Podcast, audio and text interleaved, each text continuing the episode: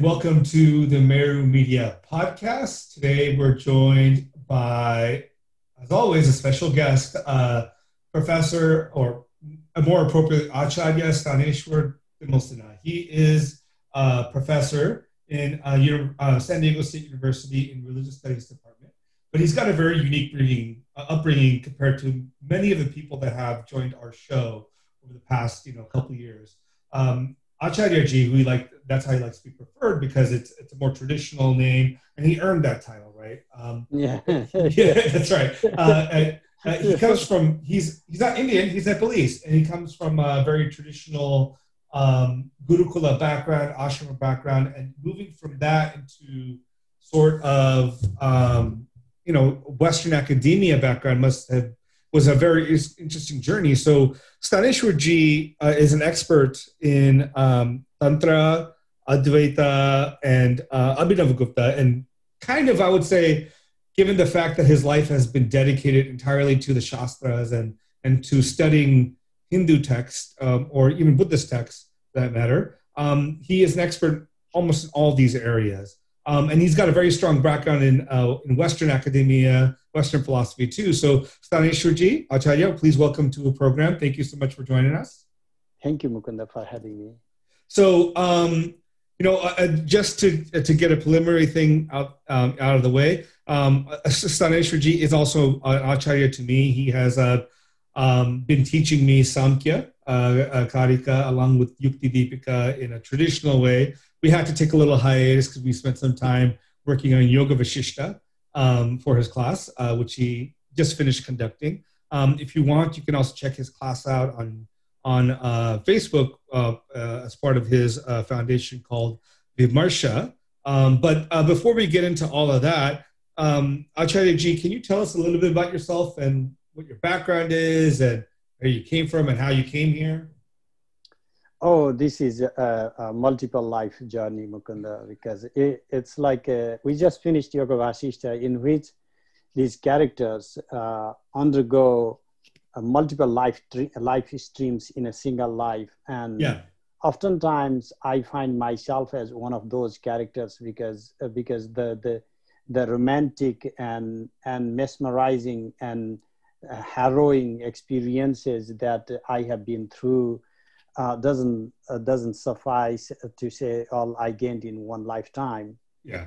Uh, just to begin with, uh, I'm born and raised in Nepal in in a village called Dhading, uh, and uh, it's a district, Nalang, a particular village where I, where I was born, uh, in a Pandit family, and uh, for as long as uh, we can go, um, my uh, ancestors had been teachers, mm, and I have uh, many of their handwritten manuscripts still in my collection. And uh, uh, so uh, some of the manuscripts may be dating back to four or five hundred years. And Wow. uh, when uh, I was growing up, uh, the the old style Gurukula, at least a remnant of it, uh, I would say, was still alive. And one of the uh, greatest dreams of my father was to keep that Gurukula alive. And uh, uh, so I grew up with uh, my siblings and also some Gurukula mates because the way Gurukula worked in the villages is uh, we'd have a uh, like a land and so there would be more or less like a barn house you can say uh, easy built and uh, 10 to 15 20 students not like a huge crowd. And um, they would stay there they would eat with us uh, or sometimes maybe they would cook separate. And uh, um, uh, they would they would work during the day afternoon. The study would begin maybe like five in the morning. And uh, there's just like couple hours four hours of study and something and then maybe four hours of work and then in the evening there's a, a sort of a memorizing time and then also giving back like the returning like a homework time So, So- when you say four hours of work in the day, what do you mean by that? Is it like Um, because- physical work? yeah physical work actually working in the farm and they grow Oh. whatever they eat you see and they they they mm, uh, they are part of the family, part of working together. We are. I'm also working. It's not like they are the workers. Yeah. So it's it's we collectively work and collective. There never was more than enough to eat, you know. So we we all we all grow and corn and and and maize and whatever, you know, and then we eat. So they So work for yeah. If Yeah. I can ask, um, so you- you're you say your classmates were they from local villages or were Yeah, they yeah, from the same village or uh, Okay. same and the nearby villages. And the, the, the, the type of structures were always there. Every village would have some pundits. And then it's just like whatever, two people, four people, 10, 10 people, doesn't matter. It never was like hundreds of students type of huge, you know, more structured Gurukula in the villages. And that's basically why when I was 12, my father said, look, son, uh, I can't give you anything much, but I let you go. So you should you should go you are brilliant and and you should you should learn shastras so kind of he released me basically so so i yeah Uh, so I mean, I'm very interested in the Gurukula because I, I think it's uh, a a lot of people don't know. Like, it, there's a, a you know, it's idolized many way in in in how people think about it.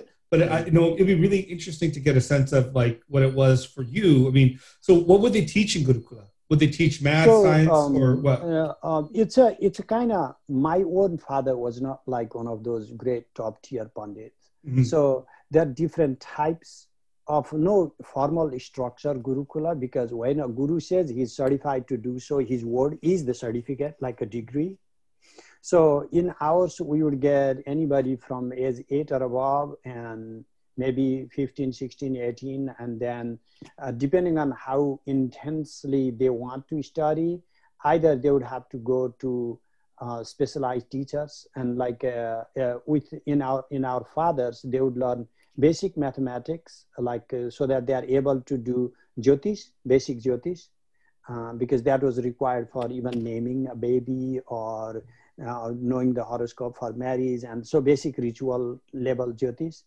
and then all the karma kandas. So every day to you know monthly or yearly round calendrical rituals arranging marriage like uh, rituals. So all types of rituals agni sthapana like uh, how to so the rituals chanting the vedas and basic grammar panini's grammar.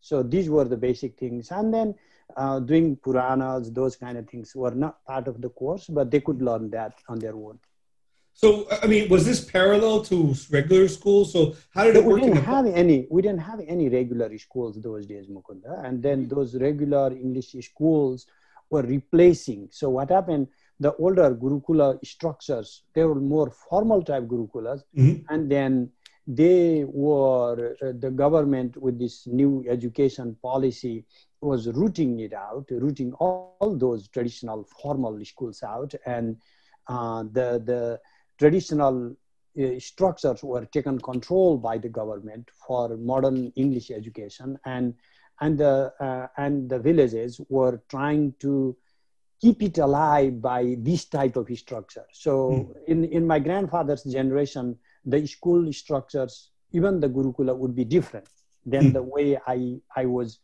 I, I saw. And then you- in my generation, uh, there were two choices: either like me, go to town, big town and have a formal education, get a degree, or, or go to now then renowned pundits wherever they are, like in Nyaya, and they they are like a, just to give you an example.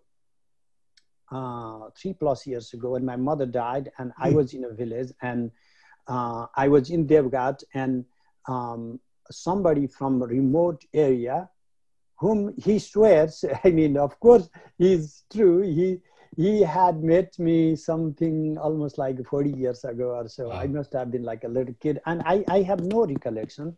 And uh, um, this man uh, never had any proper job, and you know he just went to village, is growing corn and you know like um, cattle herding, and then um, and he just came for uh, just expressing condolences to my father, making like a long trip. You know, they were Mhm. friends, like in a connected from my uh, my grandpa. You know, Sure, like sure. they were in my my grandfather's gurukula yeah. and and so I got a little glimpse of uh, the the other side. This pandit was more knowledgeable than, sorry, my own father. And then when uh, um, when uh, uh, we were introduced, he asked me what I've studied on Nyaya, and then I'm like, uh, it's like, what am I gonna? I'm sorry, my arrogance, like this village pandit. What am I gonna tell him? Oh my gosh!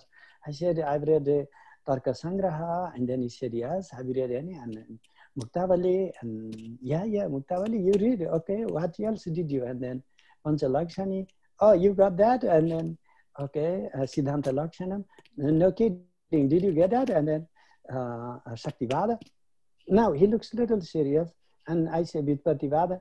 And now, okay, now he raises this long phrase from the Siddhanta Lakshana and then gives me Vyatireka Vyapti, which means like a reverse logic, which is uh, uh, sort of a, in, uh, determining the proban on the basis of negation, which requires like 12 degrees of, uh, you know, limitations, which we Yeah. call Avachedaka.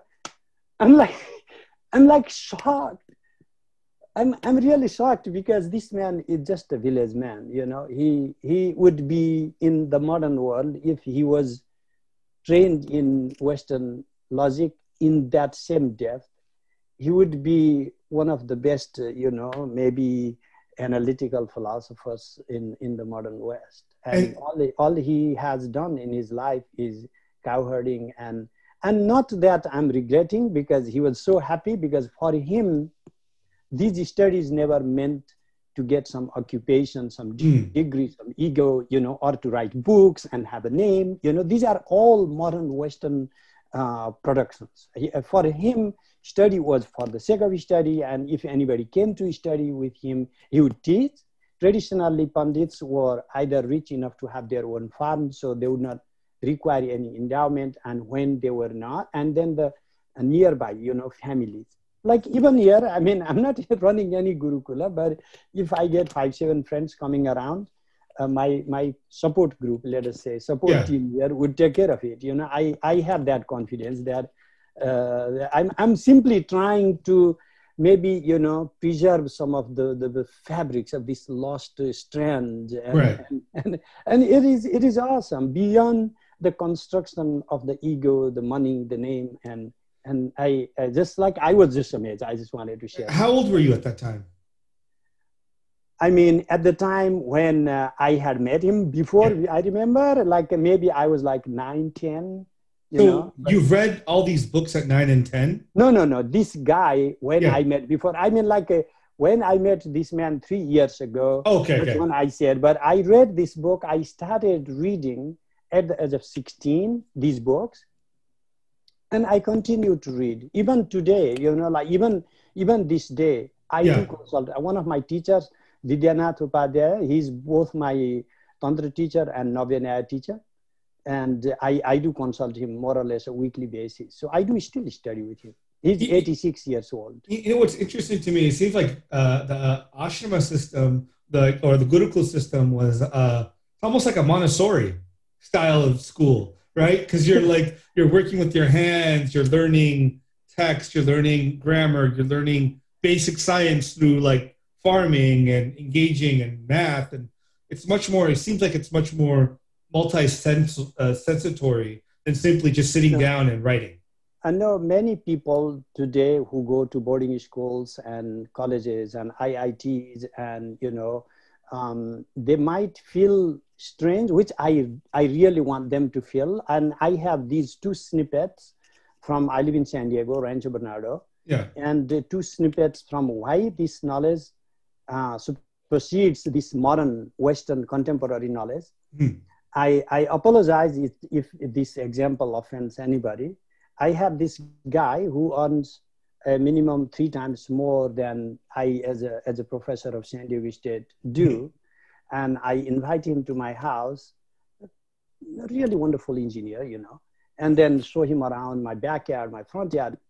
All I have to show is my plants. Oh my gosh, look at this plant and look at this fruit tree and that fruit tree. This is tomato and this is like, and then he looks at me, Timalsinaji, I have seen all the fruit trees, but I have never seen a carrot tree. Have you seen one? Mukunda, I'm not even kidding. And then that time, I just didn't know what to say. But but I didn't make, I didn't theorize that experience because yeah. One, one event is not enough. So one month ago, just one month ago, what happened? Another gentleman, different person from the same profession, of course, Yeah. came to my house. Again, I'm idiotically showing around with my pride all the plants. He got totally excited with a vine. He asked me, What is this vine? I said, It's a pumpkin vine. So, do pumpkins grow here? And I said, Look, in Nepal, we even cut the tip of top of the vine and cook them, like stir fry them. Yeah. Of course, you have to take off the external skin, you know Yeah. and then cook them and then when the pumpkin grows and then we, we also eat the pumpkin and he the next question he asked then do you dig out the pumpkins? Like potatoes or sweet potatoes you know no not, no we do not dig out the pumpkins. Pumpkins actually grow out.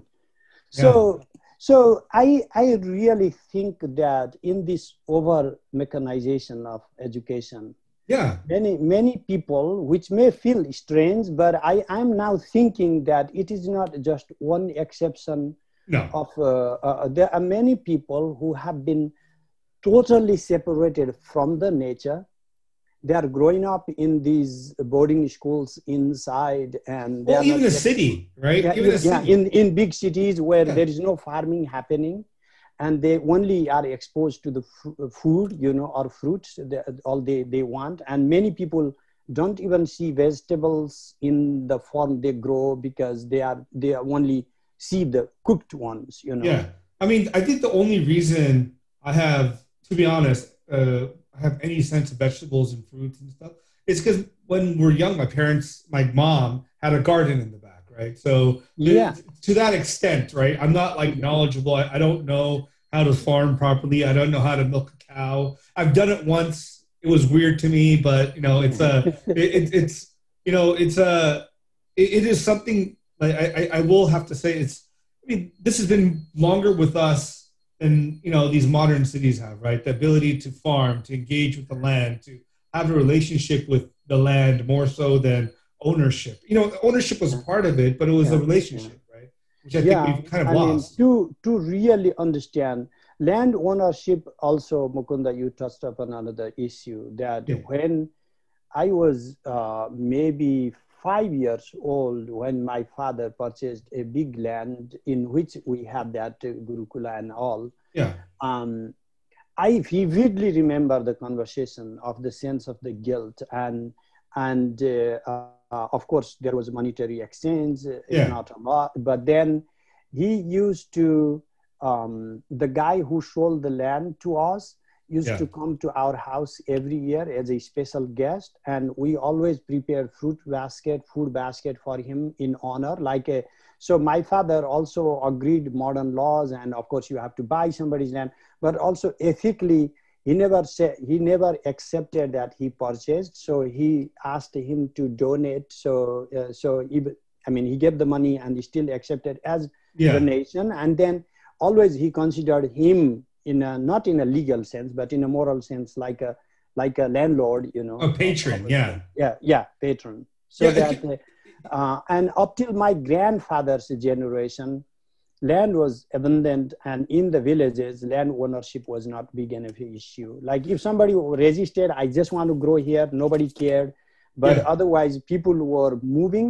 So nomadic life was not over because uh, how do i know that is when i asked my dad i before the house where I was born, I want to go to see the house of my grandpa. And then my dad gave this kind of very weird concept. I mean, it's strange for me that even up till my grandfather's generation, um, it was okay to move, you know, your herd from like a nearby village to other. They were not migrating far, but yeah, they, were, they were like semi-nomadic even up till that generation.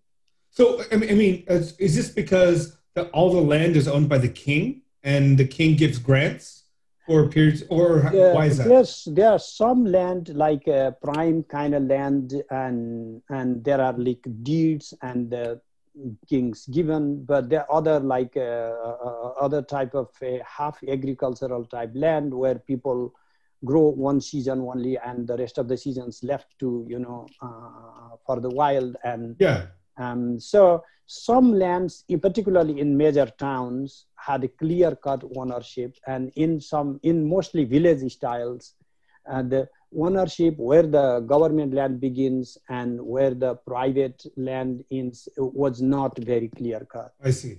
Now, now, when you were in Gurukul, uh, what was the medium of your study? Was it in uh, Mixed, mixed language, Sanskrit or Nepalese.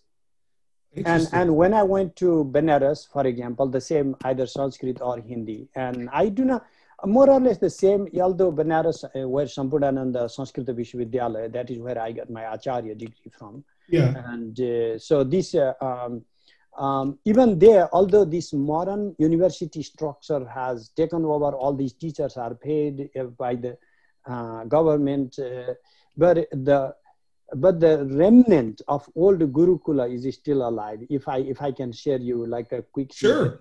My first day in Sampurnananda, and again, this Guruji is still alive, and he's maybe like I don't know, 87 or something. And um, I I ask anybody who listens to this to to to convey my greetings to or try to communicate. He's a legend, Ramji Malaviya.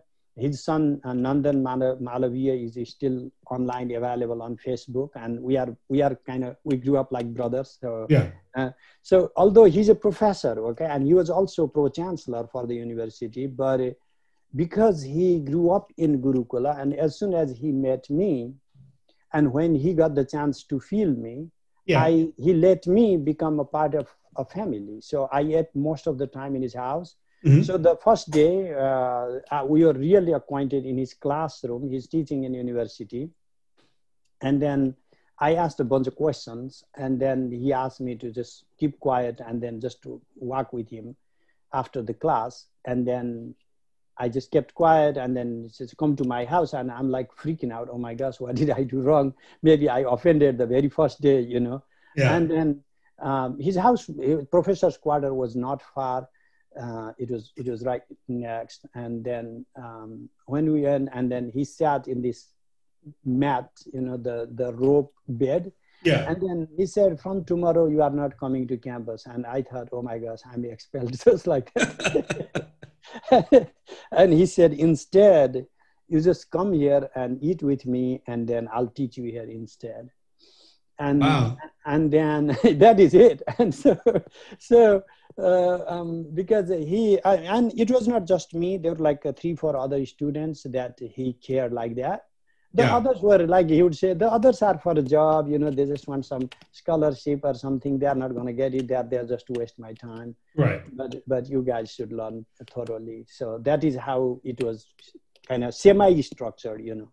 Yeah, it's interesting um, uh, because I had a similar experience, not with Acharya. So when I was studying Sanskrit in um, in Delhi in 2000, so I was studying under um, this professor by the name of Prem Singh, um, who was a professor of linguistics there, uh, and I think he studied at Harvard under I don't know Ingalls or someone like that, someone someone big at that time. Mhm. Um, and I the same thing happened to me. So I, I was in class in Sanskrit class with him in, in class generally. He invited me over to his house one day, and I had dinner with him and his family. And then he said, "From now on, just come here, and I'll I'll teach you what I want." no, that's that's how it goes. yeah, I didn't know if it was because I was so bad, and he was like, "I need to get more attention," or or if it was like he thought it was uh something to you know to spend more time on. So we did that for about a year. So that was very it's a it was it was a very beautiful experience because I would but I, I would go in the morning. So when I lived there, I would go in the mornings for music class in Connaught Place, and then spend an hour and a half music, and then go straight to Sanskrit for two three hours, and then do the rest of my university classes afterwards. Wow, wow. So, I mean, with Pandit Brajvallabh Dwivedi, he was already retired when I went to Benares Yeah, in 85. And, and still, when I went and introduced myself to him, he said, come over and, you know, every evening for four plus years, yeah, um, more or less five or six days a week, we, um, I studied with him, you know. So, Wow. And, and there's no payment, tuition. I mean, those concepts didn't even occur to our mind. So so like you were in Gurukul at your father's place until twelve. yeah. Then you then where did you go after that? I went to Kathmandu and then there is a Sanskrit, more or less a modern Gurukula. Like it's not a Gurukula, Gurukula per se, because it offers all the modern degrees, but it teaches all the disciplines of Sanskrit. No, but So was it? a How far was your village from uh, Kathmandu? Uh, those days, Mukunda, I had to walk for about six hours, uh, and then only after that I could see the bus or running the road. You know, it was so. I mean, um, like a really scary experience. I had not seen like asphalt road or like a bus running on the uh, road. You know, so and I took a bus, and it took me five hours uh, from that place, Malekhu, to Kathmandu. So you Uh, lived but- in Kathmandu by your by yourself from age twelve. Yes, yes. Oh wow. yeah so then uh, then i i mean my father had given me a couple of names uh, like uh, who were somehow connected from great grandfather or something like Yeah. the teachers you know and then all i had to do was to find some people who could help me uh, manage a place to stay and there was a sanskrit hostel which you call like a, um, a sanskrit chatravas Yeah. uh, and a modern day gurukula you know and uh, and so that is where i stayed for like about nine years and then um, i mean i kept going to india like delhi and rishikesh and all those but Uh-huh. then for about like eight or nine years i was getting degree from high school to uh, undergraduate uh, or shastri from uh, kathmandu and then for acharya i went to benares okay. So Yeah. and then you were in Benares for how long? four plus years Okay. And, and- and- so is Acharya equivalent to a PhD or what's that um, really? it's it's like masters okay. It's it's like master's degree equivalent yes But but then you had to go and get your PhD somewhere. So where did you go then? um i was thinking of getting a degree phd started from Sampurnananda, but i just decided to not do it and i just felt like i wanted to go get a degree i didn't go immediately because i had to start my own department in kathmandu Uh-huh. i i opened a department for uh, tantric studies uh, Interesting. that that department is still running like in 1991 and then till 99 uh, i was running that uh, small department that i started and then in 2000 uh, i went to germany for my phd in martin luther university in halle Wow. I mean, that must have been such a. So, I mean, you've traveled so much throughout India and Nepal and, and done so much. I mean, what was what was life like in Nepal when? Because you know, there's over the past few years or past decades, Nepal's in so much transition between monarchy to democracy to, you know, was it was it tough during that period of time to to to to be? um, life is always tough in nepal mukunda that's why young generation is moving out Hmm, um, but uh, in different ways. Uh, for example, when I was growing up, we didn't have electricity or roadways or anything. We didn't have anarchy either. If I if I were to have some kind of nostalgia, I could say that in the village I was growing up, the nearby village produced cotton for our Yeah. clothes. The other villagers, like they were like uh, leather workers, and we had enough of leather from our own dead cattle. We didn't need to rely on any leather product from outside. yeah.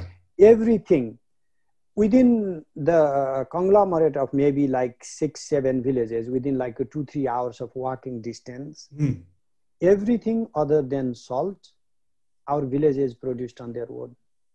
We were independent. Hmm. and we had like a self-sustaining ecosystem and uh, nobody knew non-organic pesticides and also we were growing of course organic and you know. So village life was simple but of course was it like uh, equality and all those things? Of course we can always talk about social injustice and all those things. One thing i want to draw your attention to though Mm. in in that village nobody was homeless okay? I didn't understand the concept of homeless. Because why would you want to be a homeless? Villagers would just build a little hut for you. If you are single that's even easy. Just a tiny hut for you and then that's your home so the idea of homeless didn't exist not owning not i mean like i'm a homeless in that sense because just because i have a house that is owned by the bank in the Yeah. nepalese traditional context i would still be homeless because i still have to pay to somebody you know Sure, so sure. everybody, it, it was not like a grand mansion or anything. It's a small hut, but nobody nobody had to pay uh, rent or anything for anybody. Everybody was self-sufficient, and we supported everybody, you know, in the village, and and everybody had their little work. Even the storytellers, you know, who Yeah, didn't yeah. do the job, they would just go and tell the story. No, because I mean, it, it- it's probably as different from modern city life as one can can can think about. is as and you cannot go to that village anymore in any part of nepal that type of villages uh, having some kind of um, self-sustaining system doesn't exist anymore.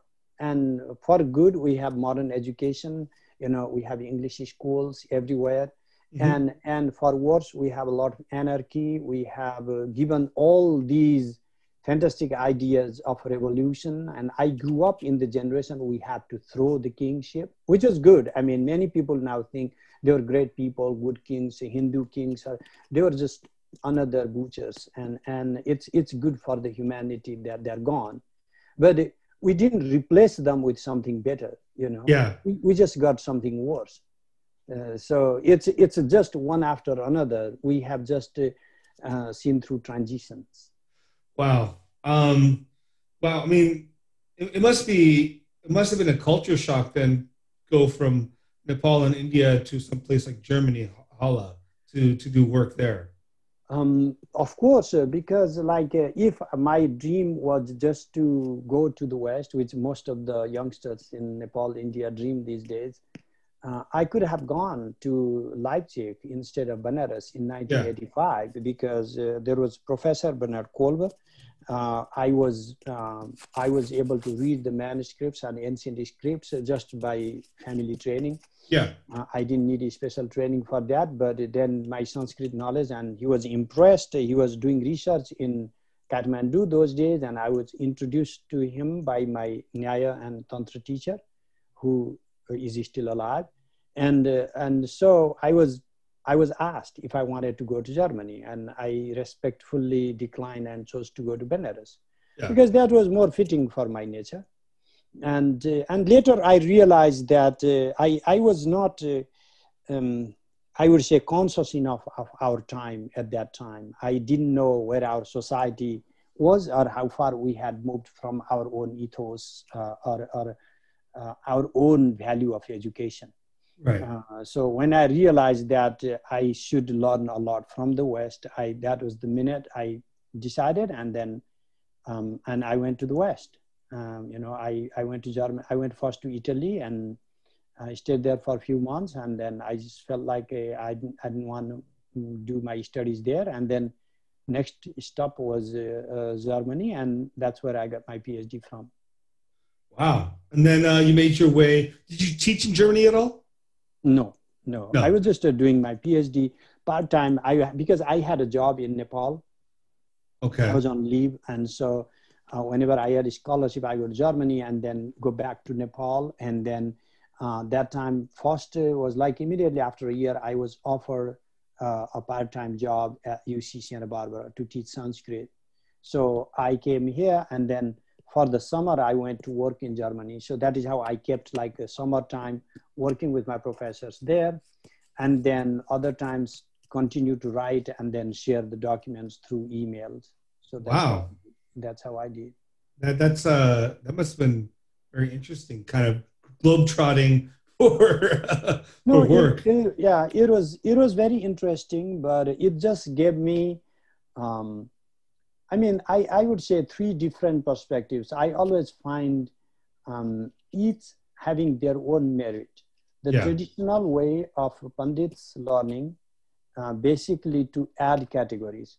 Mhm. it's not just about memorizing because that is uh, that is when you have a cultural decay and people pick up the worst aspect of it and exemplify that so uh, pandit's job is not just to memorize the text they are not like some recordings you know. So their, their job is to uh, have it digested absorbed all the thoughts that have given up till that time and constantly keep thinking along those lines.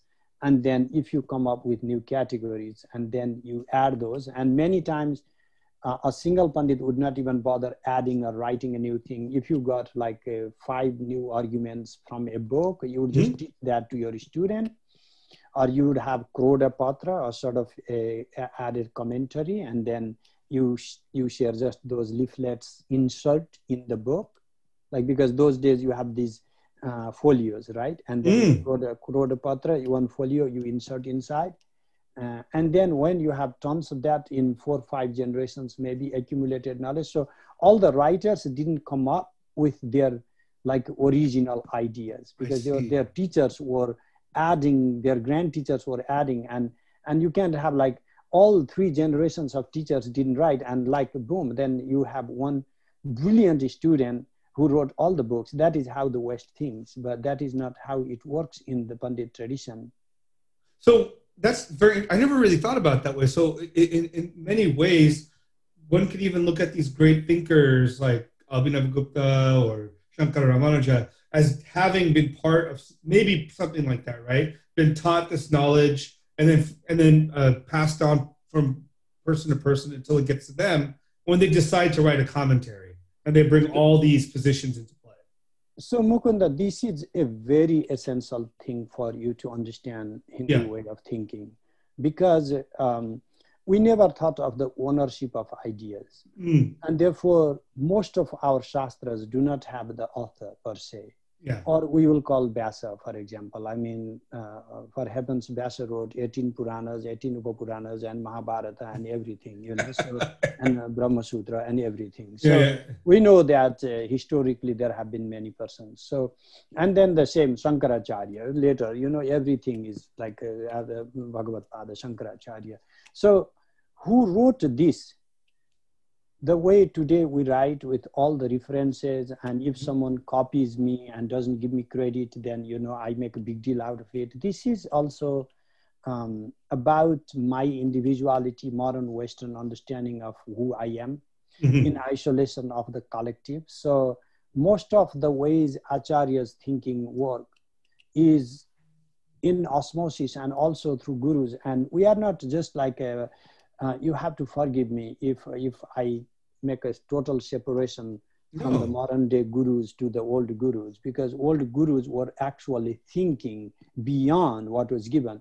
Modern days, you know, you just pick up one guy who is just willing to be your doll and then you just you know make him your guru and, Yeah. and, you know so this is not this is not what gurus ever meant gurus were thinkers you know so each of the why they pay so much reverence to their teachers and, and you know oftentimes give credit to their teacher for their work is because not because they were just you know worshiping their teacher as god but because they their teachers actually did the work Mhm. they, they are writing down the thoughts their teachers handed down to them. Most of my writings, even today, I can say that uh, are in the conversation. When I when I think through something, like somebody asks me, "Can you write on imagination? Can you write on this issue?" I just wait till I get back to one of the conversation I've had like 20 years ago, uh, Right. 30 years ago with one of my teachers, and then and then that resonates. So in a sutra, in an aphorism way, teachers have already given that, Mm. not in writings, Wow. but that they live through me. So and and I'm just uh, giving it a shape, giving it a structure of the thoughts that my teacher lived through, and I don't even know how much of that was imparted to them by their teachers. Yeah, yeah. So, it, it, it, I mean, what it seems like is the ideas and the thoughts are more important than necessarily who came up with it in a particular time. But there is some sort of reverence to the general group of people you would call teachers and gurus that you, you give reference to for those thoughts. Yes, and also we need to make this important because, um, for example, Abhinava Gupta Yeah. gives credit to 20 different teachers in, Hmm. in his writings.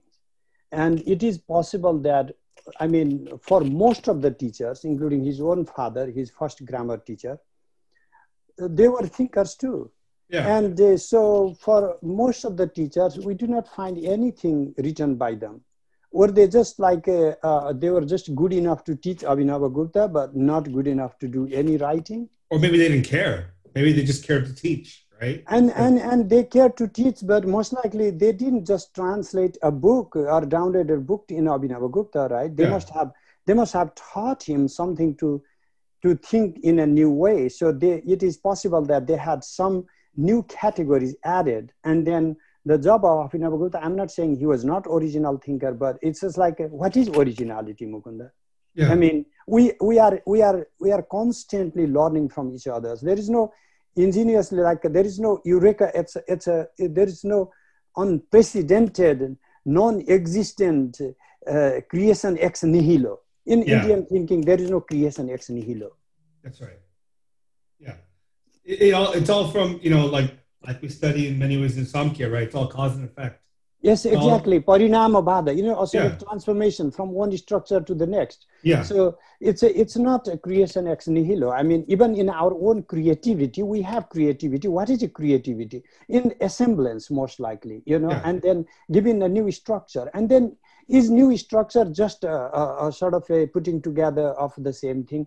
But there is originality. Like you cannot say that, uh, you know, the, the bridge, San Francisco Bridge, is just, a, just a putting together of the pieces of uh, uh, iron, you know Right. it's, it's yeah in one sense it is but there, there is some originality there Right. Right. so Right. creativity comes in the process of assembly Right. but that, but that doesn't mean that they had to find some non-existent raw materials to start from No, I, I I think you're absolutely right here. I mean, uh, it, it, you know, this is always. You actually wrote a book on uh, on creativity. Did, did you not? i am working on it i Yeah. have bunch of projects i have not published that book i'm that is there are a bunch of things that inspire me because something we say is like in the modern times why uh, there's so much creativity in the west and not as much in the eastern part of the world. And we have Right. all these different social theories. And and i'm just uh, i'm just rethinking uh, what even creativity means. So just so you are able to have some bunch of patent rights and then you are just creative original and you are you are living you know some of these great ideas then you have uh, you lack originality or you have no creativity you know. So it's just like a how to what is the scope of creativity to when we say something is is creative and and some others are just copies you know So you know, you know what's a good example about creativity that I always I, I think is amazing is is music, right? Especially in the Indian style music, Yeah, right? Like I mean, yeah. Western has its definite benefits. I love it, yeah but like for example, like in, in in Indian music, like the same song or the same raga, you know, every time you hear it is as different as night and day, right? It, every time, exactly every time you hear it is different as night and day. every tabla player I listen to, every sarod player I've listened to, every sitar player or flute player I have listened to, there is unmistakable originality. Not that their beats are different. Yeah, you know, it's just like you know, there he's also playing the same thing. No, um, um, uh, he's playing the same raga. No, he's playing the same raga. Yes, sometimes maybe they are also making new ragas, but, but that is not even the case. So Yeah. originality does not function through dissociation from history. Yeah, yeah, yeah, yeah. I mean, like within the raga, I mean, example is you have a set scale of notes. Like if you go Rag Durga sa ri sa sa ri ma pa da sa sa da pa ma ri sa sa ri ma. So you, you can you can use that that that system of notes and create originality every single time you sing it. So it, Yeah, it, it, yeah. every way you sing it, it just it, it's different. It sounds different. Like, and this is where where I find that it's it's beautiful. And I wish I, I wish I had a, a better musician than myself on to explain this. but I, for me, I just it's been a long time since I've done it. Um, but it's such a way in which, even though you're bounded with these notes, you're unbounded in how you can use those notes. Right? Yeah. It's like a Yeah. it's a Yeah. finite series, but it's infinite within the finite series. Yes, yes. So it's it's like if you say you know, you have only four of these um, uh, uh, acids, you know, and Yeah. for building your DNA structures. And Yeah. is there any any into the variations of No, yeah. you know so the so this is the same thing we may be following the same beats at the same way the ragas you know so it's it's like also with the shastras like a, you know i know nyaya and we kind of make it as if like every nyaya thinker from Vatsyayana to Raghunatha Shiromani or even some later thinkers like Mm. uh, Hariram Shastri, for example, you know, my guru's guru. Um, uh, like they are the same, they are reading the same book and thinking the same old, uh, you know, already thought. No, they are not doing that. They are, they are, they are within the system of thought, but they are always bringing something new. Right. So I, I want to get back to this, but but I think this is a great jumping point into talking about you know Abhinava Gupta, who was considered by many to have been one of the most creative, original, and um, you know I wouldn't say iconoclast, but a very powerful thinker within the Indian tradition. Right. He wrote on on Vedanta. He wrote on Tantra. He wrote on Natya Shastra. He wrote on you know, Alankara. He wrote on so many different areas. I think he even did poetics and math and Yeah, did, yeah, and did all these things where he was a true polymath and a polyglot, you know, Yeah. like, so can you tell us who uh, Gupta is? He's not very well known, even amongst Indian thinkers. So yeah, I mean, one of the things you Mukunda you brought it correctly is that uh, while thinking traditionally, individuals do not matter as much as ideas. Yeah, But in the modern world, if we fail to recognize these individuals, to brand these indi- modern world is about branding, yeah, and and if we fail to do so, then uh, ideas alone either get lost or get swallowed by other people who take that credit and then they get dispersed and dissolved into the vast oceanic thinking that is the modern world. Yeah, so um, for example uh, when i talk about dirgha tamas uh, i mean uh, how how many people do even know the name? I'll come to Abhinava Gupta, but I have to pay homage to Dirgha Tamas first Yeah. because I, I mean, Tamas is in um, the earliest part of the, the historically the earlier construction, earlier section of Rig Veda. So Yeah. even from the Western standard, he could have been around 13th, 14th century before the Common Era.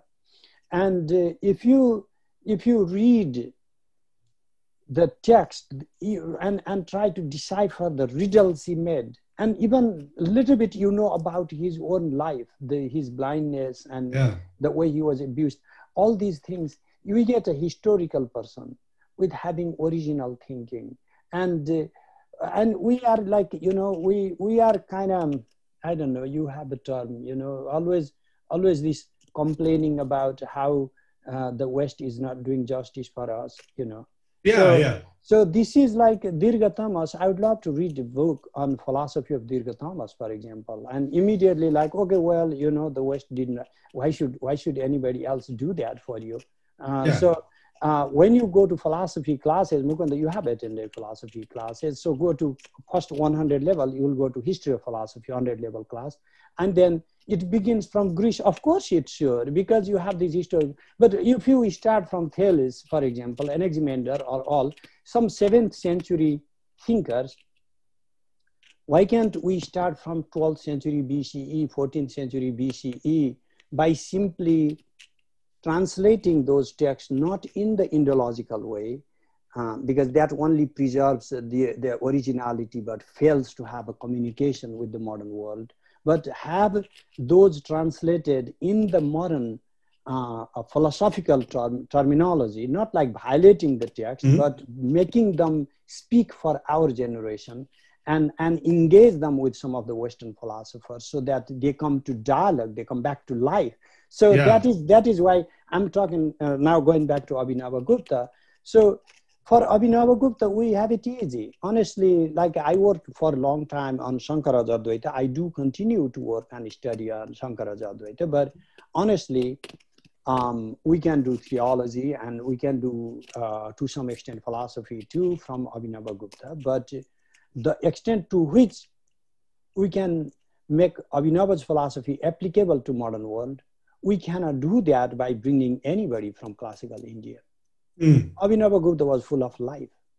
He didn't deny the world. He didn't deny our everyday. He didn't deny the joy we could have in this body, in this world, you know, this world. This, and he didn't deny the change. That's where I find this. Maybe he's the first philosophy of dynamism that we rarely get everything installed, static. Brahman does not change, you know, nothing changes.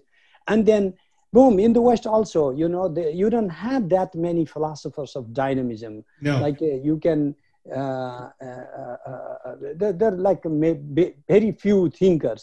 Well, I mean, yeah. La- later on, you get someone like Whitehead, who's more dynamic. Right, right, right, right. uh, but yeah. I mean, I mean, in, in, but in in the medieval period, I don't think, to be honest, like or even the ancient, near ancient period, dynamism was seen as a problem, right? It was seen Yeah, as yeah, change was yeah, was evil. Change is the problem, right? Because even if you look at you know uh, you know uh, Neoplatonism, it's all about going back to the one who never changes, who's always fixed. Who's you, the emanations all are changing, everything changes, so they're all false and problematic. Uh, but it's it's it's I think that's fascinating position of of Abhinava's that the dynamism of reality is is is yes i i find it uh, this uh, very essential because if you read the history of western philosophy yeah. uh, one of the ways like particularly what inspires me is to read from heraclitus and parmenides. Yeah yeah. And and you can see this dialogue between heraclitus and parmenides of of uh, static and flux dynamic and then the one world. yeah. And then you can you can find that in uh, uh, Henri Bergson, a French philosopher, matter and memory, don't and and and uh, uh, similar in Gilles Deleuze, you can find that uh, type of thinking to some extent. I mean, Guattari and Deleuze. That's why I read Guattari and Deleuze a lot, and uh, and so. Uh, uh, in in the case of India, we have like uh, this uh, uh, uh, number one, we have thought that this type of dynamism is captured in maybe some form of Buddhism because it said impermanent yeah yeah everything. But but that impermanence is very different. It's just uh, it's just uh, chopped pieces of moments, and it's not of enduring things. Uh, and uh, I I am more uh, interested in a, a grammarian named Yaska yes who could be before or contemporary of Panini. Panini, yeah. And uh, let me give you one small example of the Yaskan way of thinking. Sarvam nama akhyatajamau. Every name word is derived from the verb. So uh, if you see what is bhava, materialization, like for example, go is the word go means cow. Cow. So the cow is derived from the verbal root gum to go, and bhava means a when you have this uh, um, uh, substantivized and then you have it materialized as if like this uh, suffix after the verbal base uh, gum makes that word go means uh, the entity that just the some animal you know that just keeps going going i mean like Yeah. keeps moving so um, there is it is not just a name of something as a name but it describes some kind of intrinsic property of the being in which the the describing factor is from the verbal base Mm. the, and every verbal base is referring to dynamism. So if everything in the world has one or another name and one or another name already embodies some form of dynamism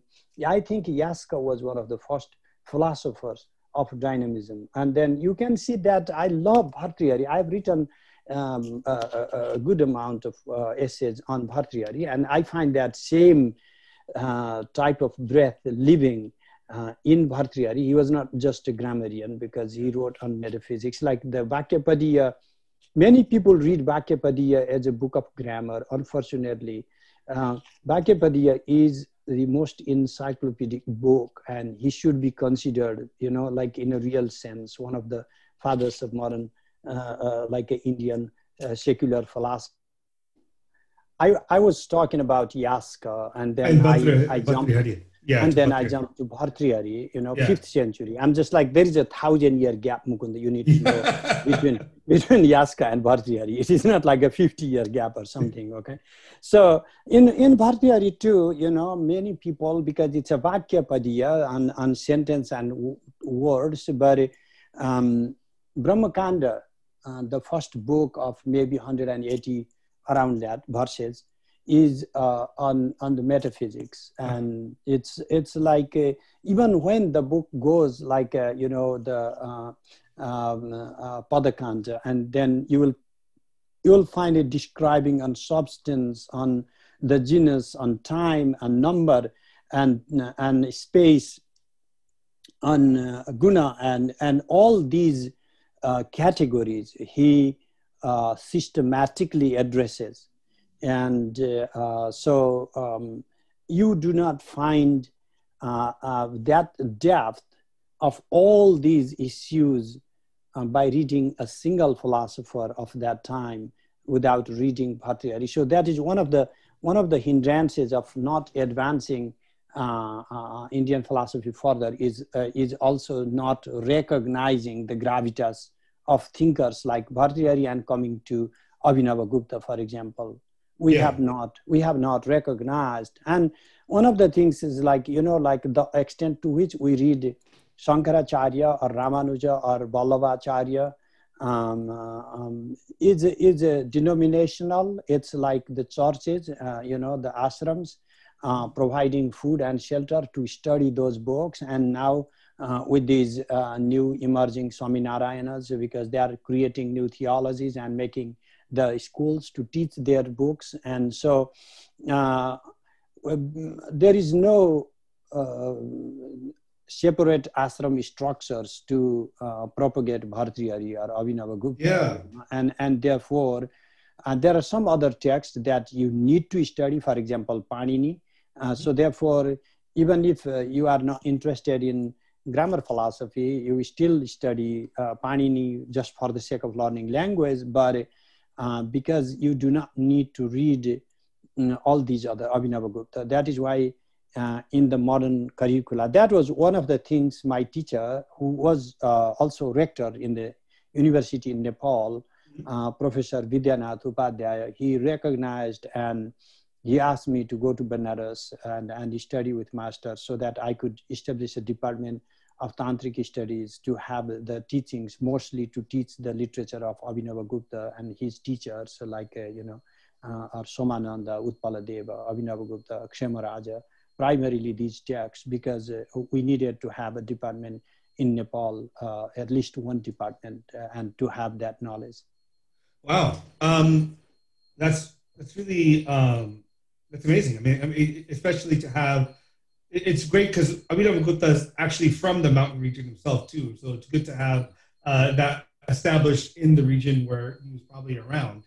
Um, what who was Abhinav Gupta? Can you give us a little bit of background who he who he was, if we know, or or is he very Yeah. much not? Com- compared to other people of that time or those eras uh, of the Indian philosophers, we actually know more about Abhinav Gupta. We have a, a rough idea of later 10th, early 11th century as his time in one of the um, uh, one of the bhakti, one devotional uh, song he composes. He writes his date when it was composed, and, and, and in some other texts too, he hints here and there, also gives chronology. Um, so he's uh, mm, forget these all the all the places, but his Mhm. grandparents moved from another region, so it's not like he from he doesn't trace all the genealogy from Kashmir, but he loved Kashmir in Tantra Loka last chapter. You can see his praise for for Kashmir. He really loved the place. He had high, you know, uh, reverence uh, for uh, for what Kashmir was, and uh, mm, and he was uh, full of life. I mean, there like a lot of we have mythologized, like he walked into a cave or something, non-historical uh, kind of. You know, we also fictionalize uh, when you have uh, like a great masters. Sure. But if we remove all the fictions, we we still know what he wrote. He wrote, uh, you know, mostly in a commentarial way, but um, he was very cosmopolitan, Mukunda. Like uh, when he's rejecting some ideas, he's not behind, like after some schools, just for the sake of rejecting ideas. Mostly, he gives thorough credit for whether they are coming from the Buddhist school or Jain school. So he has this honesty to give credit for other ideas if they are deriving. He's not rejecting ideas for the sake of rejecting. Sure. He embraces, he does not hesitate to take ideas from other school uh, where he finds comfortable, you know, to learn from others. And so that is itself um, uh, deviating from more orthodox, uh, you know, like uh, traditionally bound uh, uh, old Pandit structures. And, and next thing he does is like a, when you are reading this Bhagavad Gita or Paratrishika, and then he sticks into it, okay, well, this is another way of, and there's in some um, manuscripts, I've seen this. So he does not just stick to one manuscript for one reading of the text, and he finds variations, he actually compares the, like modern Indologists who are editing a book, so he's actually editing a manuscript and he says like which manuscript to rely. And if they're like a, both the possible readings, then he gives meaning from both ways. He has done that. He does that with And- the Gita, actually. Yeah, yeah, Because his his manuscript for the Gita is different from Shankara's. yeah. So So- yeah, exactly. So that is that is something um, uh, uh, that that shows that uh, he's not just being honest about his school. He's being honest in as a scholar, honest Yeah. for the for the scholarship itself. And uh, so what he did, um, I mean, they say he wrote like 40 plus texts, and of course we do not find a good number of them. But even those that we find today, he has substantial amount of metaphysics. You can find like a Paratrishika Vivarana or Sri Tantraloka, Tantrasara, Tantra Vatadhanika, just to name a few. Uh, but also they say he wrote a commentary on uh, Shiva Drishti. I don't think we have it now. Uh, but uh, on epistemology, mostly writing in a commentarial way upon uh, Utpala Deva's uh, Ishwara Karika. Utpala Deva himself wrote two different commentaries for like a short and lengthy one. And Abhinava Gupta wrote two extensive commentaries, sub commentaries upon those commentaries. So Vimarshini and Vivritti Vimarshini. So this is like a, a really magnanimous volume. I have I have them here, Mm. and uh, so uh, on on uh, dramatology uh, dramaturgy you have this uh, Abhinava Bharati. You know, Mhm. like an extensive book. You know, and uh, the writing the commentary on that and if he was only interested, that is what I meant. I don't mean to disrespect Acharya like Shankaracharya or Ramanuja, but uh, when they are reading philosophy just for a uh, soteriological perspective, Mhm. they are interested in writing commentaries or prakarana, like independent chapters that help you liberate or, or help you contemplate upon something, but then Yeah. Uh, but then that is it, you know. And then what about drama? I mean, why should Abhinava Gupta write about drama and at the same time write extensively on upayas, methods of liberation? So he wrote on not just drama. Then you have this Dhvanya Loka Lochana, so on the on the uh, philosophy of Dhvani, sentence meaning, and then the suggested meaning, like a deeper layers of meaning, how to uh, contextual, contextualize meaning that goes beyond the beyond the words you know it's like uh, what is what is hinted at not expressed directly. Yeah. so on poetics basically and then he wrote like commentaries on text like Ghatakarpa, like a uh, somehow in a simple text but still finding something creative a new way of looking at it. So um, he he wrote in like a Bhagavad Gita commentary, for example. So he was not bound to just one way of thinking, although you can, of course, derive overall philosophy there. Yeah. But but even then, uh, and and without any contradiction, you know, like many thinkers have, like early Abhinava, later Abhinava, and there's a contradiction. I don't think so. So without contradicting oneself, he's constantly evolving, coming from early age, maybe more devotional writing and texts like uh, Tantra Loka more into metaphysics, and then uh, and then uh, most people would think you know going to more spiritual line. No, and and he goes more to epistemology. You know, so as, Yeah. as a as a mature Abhinava Gupta is an epistemologist. So it's a it's an amazing journey, and and he does not he's not duplicitous like he's always honest about his own Saivite background uh, but that doesn't mean that he uh, shows any uh, disrespect uh, um, when and and then he doesn't try to make other texts like Natya Shastra into something that is not you know make make some theology out of it so Mhm. he he he honors like Dhvanyaloka for example he he honors and preserves the text in the way they were by only adding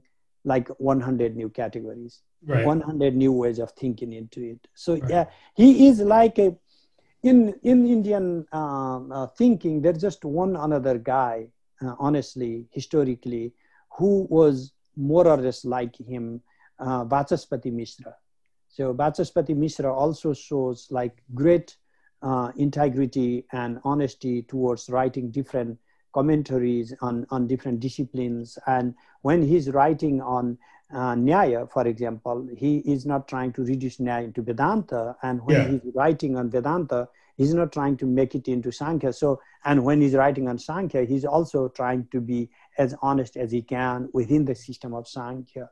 So that type of integrity you can see in Abhinava Gupta. Wow.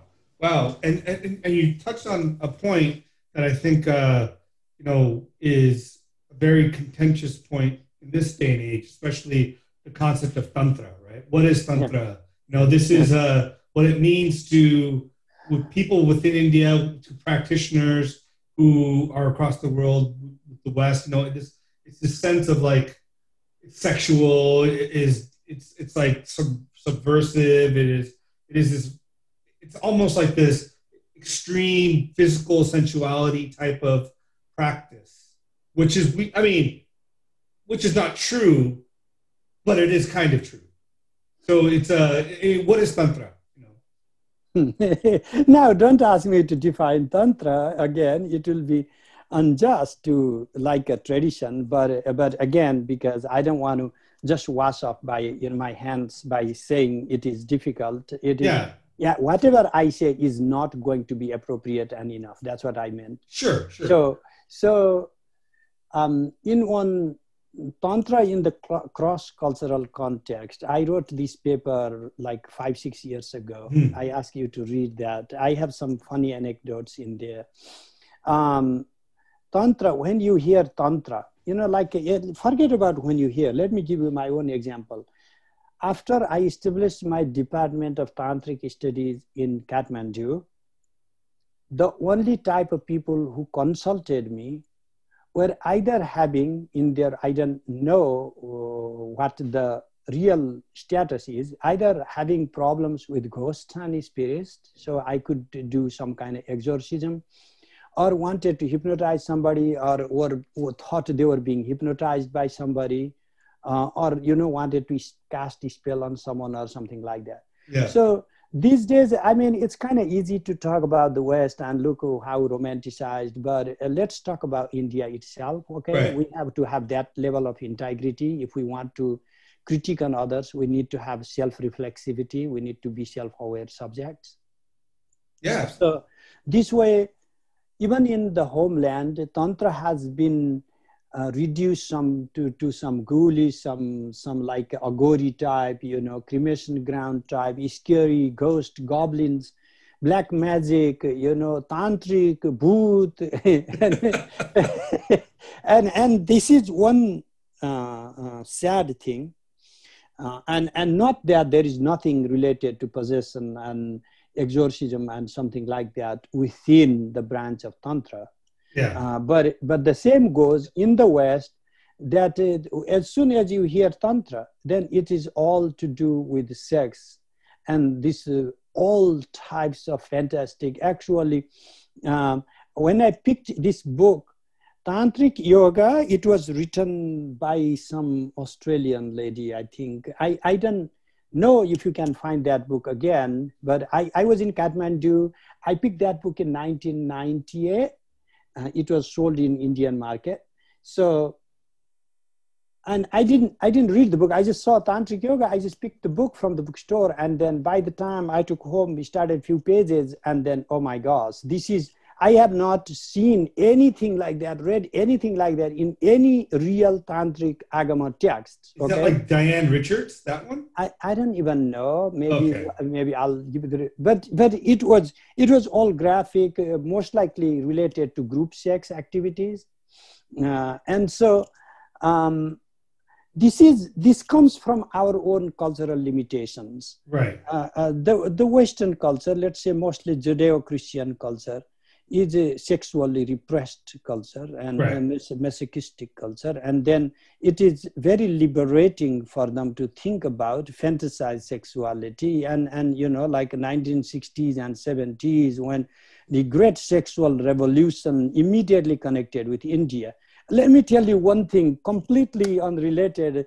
Uh, when I was going to St. Louis, that was my uh, first full-time job in America. I landed in the airport. One guy who picked me up, and and and then this guy um, um, asked me if I'm Indian, and I said yes uh, because I don't like in Nepal, India. These Yeah. boundaries don't mean much to me. I'm an Indian, and then you know what he says. This driver, wow, the land of the Kama Sutra so uh, i mean it's is it like i i find, i always remember this it is so funny is he trying to uh, stereotype me and then when he says like But that being said, Acharya ji, India does have 1.4 million billion people, so maybe Ka, uh, Kama Sutra is is the land of the Kama Sutra. True. I mean, yeah. I mean, of course. I mean, no denying there, you know, and, and that is basically the kind of, you know, like our own Rishi Paramparas were not based on this uh, putting the loincloth and then, you know, just uh, emaciating yourself or Sure. emasculating yourself. And, um, and, uh, and so in Abhinava Gupta and in Tantras, what you find is acceptance Mhm. and it is not like uh, making it mandatory like when i say i don't eat meat I, Yeah. or i don't even drink and Yeah. many people say but you are a tantric how can you do tantra without without meat and and uh, liquor so it, what tantra did is you don't have to do anything you don't want to do Right. that freedom doesn't mean that then therefore you have to do the opposite of what Sure. people are doing you know i i know i have the freedom i i can choose to to live the life i want to any Right. dogma any doctrine any text any guru any god cannot impose anything upon me Right. but that, that doesn't mean that i should just do all the random things and and you know discard social hierarchies and structures and Sure. and you know social life altogether you know Now, now, within the Tantra system, then, even though you you have the freedom to do everything um, or anything, um, does it still have the concepts of the trigunas, no, sattva, rajas, tamas, in the same way? So, if you were to be, if you decide not to, you can eat meat and follow a certain path, and that's totally fine. Or you can be not a vegetarian, follow a sattva path, and that's different. It, it doesn't have that uh, demarcation. Yeah, many many tantras, you know, do have like uh, different bhavas, what Yeah. particular bhavas you want to generate, and Right. and it's like ultimately, if you are Mahasiddha, Yeah. if you have already achieved all that is there to be achieved, recognize oneness with the cosmos. You know, this could happen in some mystical states of experiences Right. then at that stage, um, whatever you do are the laws. Jatta rui, tatta vihi, jatta imadarti, tatta nisheda, iya ammana vivevo, iya parispanda matta saptanam. Uh, this is Maheshwarananda, a 13th century tantric, very much Abhinava Guptian. He says, Right. Yatra ruchi, tatra vidhi. What Yeah. you want, what Want. you desire, that is the law. Tatra vidhi. Yatra ima nasti, tatra nisheda. Wherever you have no desire, there is nisheda, prohibition. Iti asmakam viveka, this is the law we give to you. Why? Hridaya parispanda matra shastradam, all the shastras, disciplines are the pulsation of the heart. So when, when you are at that stage of recognizing oneness with the totality, then I can do what I want. Then would I want to kill you? when I recognize my own self within you, would I want to get some of your money stolen to my pocket? Or would I, would I want to do some unjustful things against any other person, even insect? So, you know, the, the idea of this, which, which is rejected mostly like these ideas are useless, not possible. But this is like the, the ideal is to reduce your individuation and to somehow recover your homogeneity with all the not just humanity all the sentient beings and in that sense trace your minimalistic being essence in which you find something common with all the living breathing entities and and in that regard try to recognize their uniqueness by not rejecting your own oneness identity with them. So Abhinava Gupta's philosophy is not a rejection of individuality, you know, Yeah. but it is also a sort of affirmation of that uh, homogeneity. So we are, we are, we have something universal, common. Uh, we have what? What do we have common? Um, for Abhinava Gupta, we have the pulsating heart. That is what we have common. Every sentient being has, you know, a hum that he says, this I am, the sense of I am. Even insect has that I am, beautiful. The way an insect experiences I am and the way I experience I am, he says there is no categorical difference. It is the same experience. There is no qualitative difference in the experience as such of the I am. And in that sense, what I experience uh, when I say I am, or what an insect experiences when it has the feel, it doesn't need to say in language, you know, Yeah. But it has a feel of the sense. That is why it, it tries to protect itself, you know, like a, like a self-preservation is common even to the shells in your body. Sure. There is, there is some I amness already there. Yeah. It, it, it, you know, it somewhat reminds me of Thomas Nagel's "What It's Like to Be a Bat." You know, uh, his his idea, right? His idea of consciousness of of how difficult it is to understand consciousness amongst different beings. But there is something there. Yeah, no, he extended actually in one of his, not very recent, but one of the recent works, uh, Mind and the Cosmos. Yes. He, he explores that from the panpsych, uh, panpsychistic perspective, you know, uh, one of the strands of new way of thinking uh, through panpsychism. So, uh, yeah, I like, I like Thomas Nagel and, and yeah, he has extended, uh, continued to think uh, in the same, that, that essay you cited came around like 1965. Yeah, yeah. like that. yeah. So, but yeah, he has continued to think uh, more or less along the same lines. And So- yeah, So let me ask you then. Um, that, so one of the cor- and you mentioned it already very briefly, but one of the cornerstones in in especially in Trika and uh, Abhinavagupta and Tantra is spanda. What is what is spanda, right? Because it's a unique concept amongst a lot of uh, across any philosophy, I would say. So the way uh, uh, I, I I do believe that Spanda Karika was uh, composed by Kallata, and you know this is the genealogy of Vasugupta and Kallata. To what extent, uh, who composed Kallata has a short commentary upon Spanda Karika also. Um, pulsation. What is this Spanda? Uh, when we say Shakti, this pulsating energies we fail to recognize that we, when we say these are the energies of Shiva, Yeah. our fundamental flaw is that uh, just like say these are my books, you know, Mhm. and then like imagine if those are the spanda energies, and I could say these are my spanda energies, hmm but but then if all of these books are dumped, I will still be there. Yeah. I'll still exist. But if you dump all the spanda energies, there would be nihilo, there wouldn't be Shiva. Yeah. So Shiva is just a collective name for all these pulsating, vibrating energies. There is no Shiva in addition to or in isolation of Shaktis. I see. So thi- this is what most people fail to recognize. And this is where you are going to get this unique power structure for the future generation also, that there is this how to rethink the center and the periphery.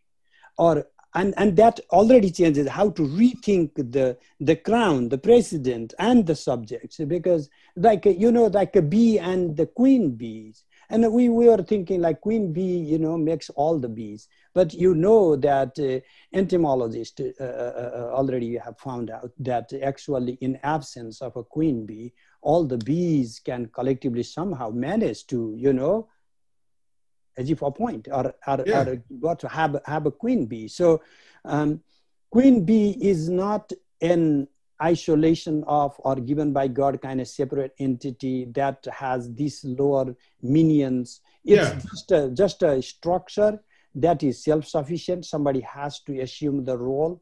And so this is uh, the kind of fold you can you can find almost in baroque way of, of power distribution throughout the cosmos that is why it's like a endless ways of thinking through energies and and that is that is what spanda is it is not just that shiva has sometimes spanda and when he wants to vibrate that the spontaneity of shiva is uninterrupted and is not temporally finite is not spatially determined because space and time are product of this as a consequence of these spandas there is this spontaneity is inherent to within the nature.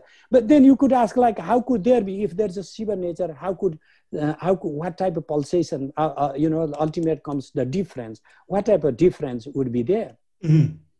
So I would say it's not a type of difference, but more about differencing. What Mm. is what do I mean by differencing? Is is it's it's um, creating, projecting difference within yourself. Sure. So you, even when there is this singularity, within that singularity, you are free to recognize boundless diversity. The, the, the example would be like the waves and the bubbles and the Mhm. ocean, for example. Like, you know, you can think of it as the ocean and also think of it as the bubbles. Can we pause here for, for a sec? Oh, yeah, because of the noise. Yeah. Sure. All Okay. right. Let, let's continue. Where I was. Can you remind me first? You were you were talking about the, the the pulsating nature of Shiva and how the Self, okay, differentiating. Yeah. So Because, you- yeah. you were you were mentioning about the ocean and the bubbles. Now, I mean, Shank, Shankara also refers to the relationship between Brahman and and the jiva, as in like the ocean, the wave, or ocean, the bubbles. But for him, the wave is is illusory, right? Because it's not permanent. It, it, it exists and it goes away. You know, but the ocean with Brahman is real. So how how does how does Abhinavagupta answer that question? Is it an issue of time? So is it real for a moment and then gone, or is it is it always So- there? Yeah, so it would be wrong to say that there's nothing illusory in Abhinavagupta. You know, mirage is still a mirage in Yeah. Abhinavagupta. But uh, where we make a mistake is just because there is mirage and there is error, like seeing a snake in a rope, that Yeah. doesn't mean that everything, therefore, is a mirage, you know.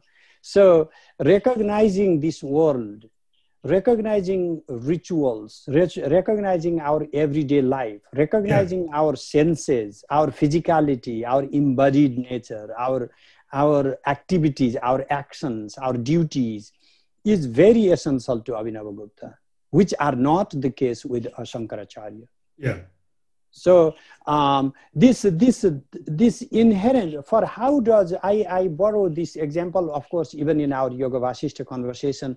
That's one of the reasons why I I love this book is because it it has full of that idea uh, scattered throughout. That the I, the example of peacock egg, for example, like a, uh, are they there the the difference because because like the way we have recognized difference is is is a, mm, preeminent to being in in very uh, uh, Derridean sense, and Mhm. and then in in Shankara's sense, difference is fundamentally a flaw, and and so there is no inherent intrinsic difference mm, with being as such, and Yeah. and there is no being as such in isolation of the becomings in uh, Jacques Derrida. Uh, but but what we find in Abhinava is uh, as if both, not trying to please the both, but what we find in there is a latency. That, that is what Shakti is about.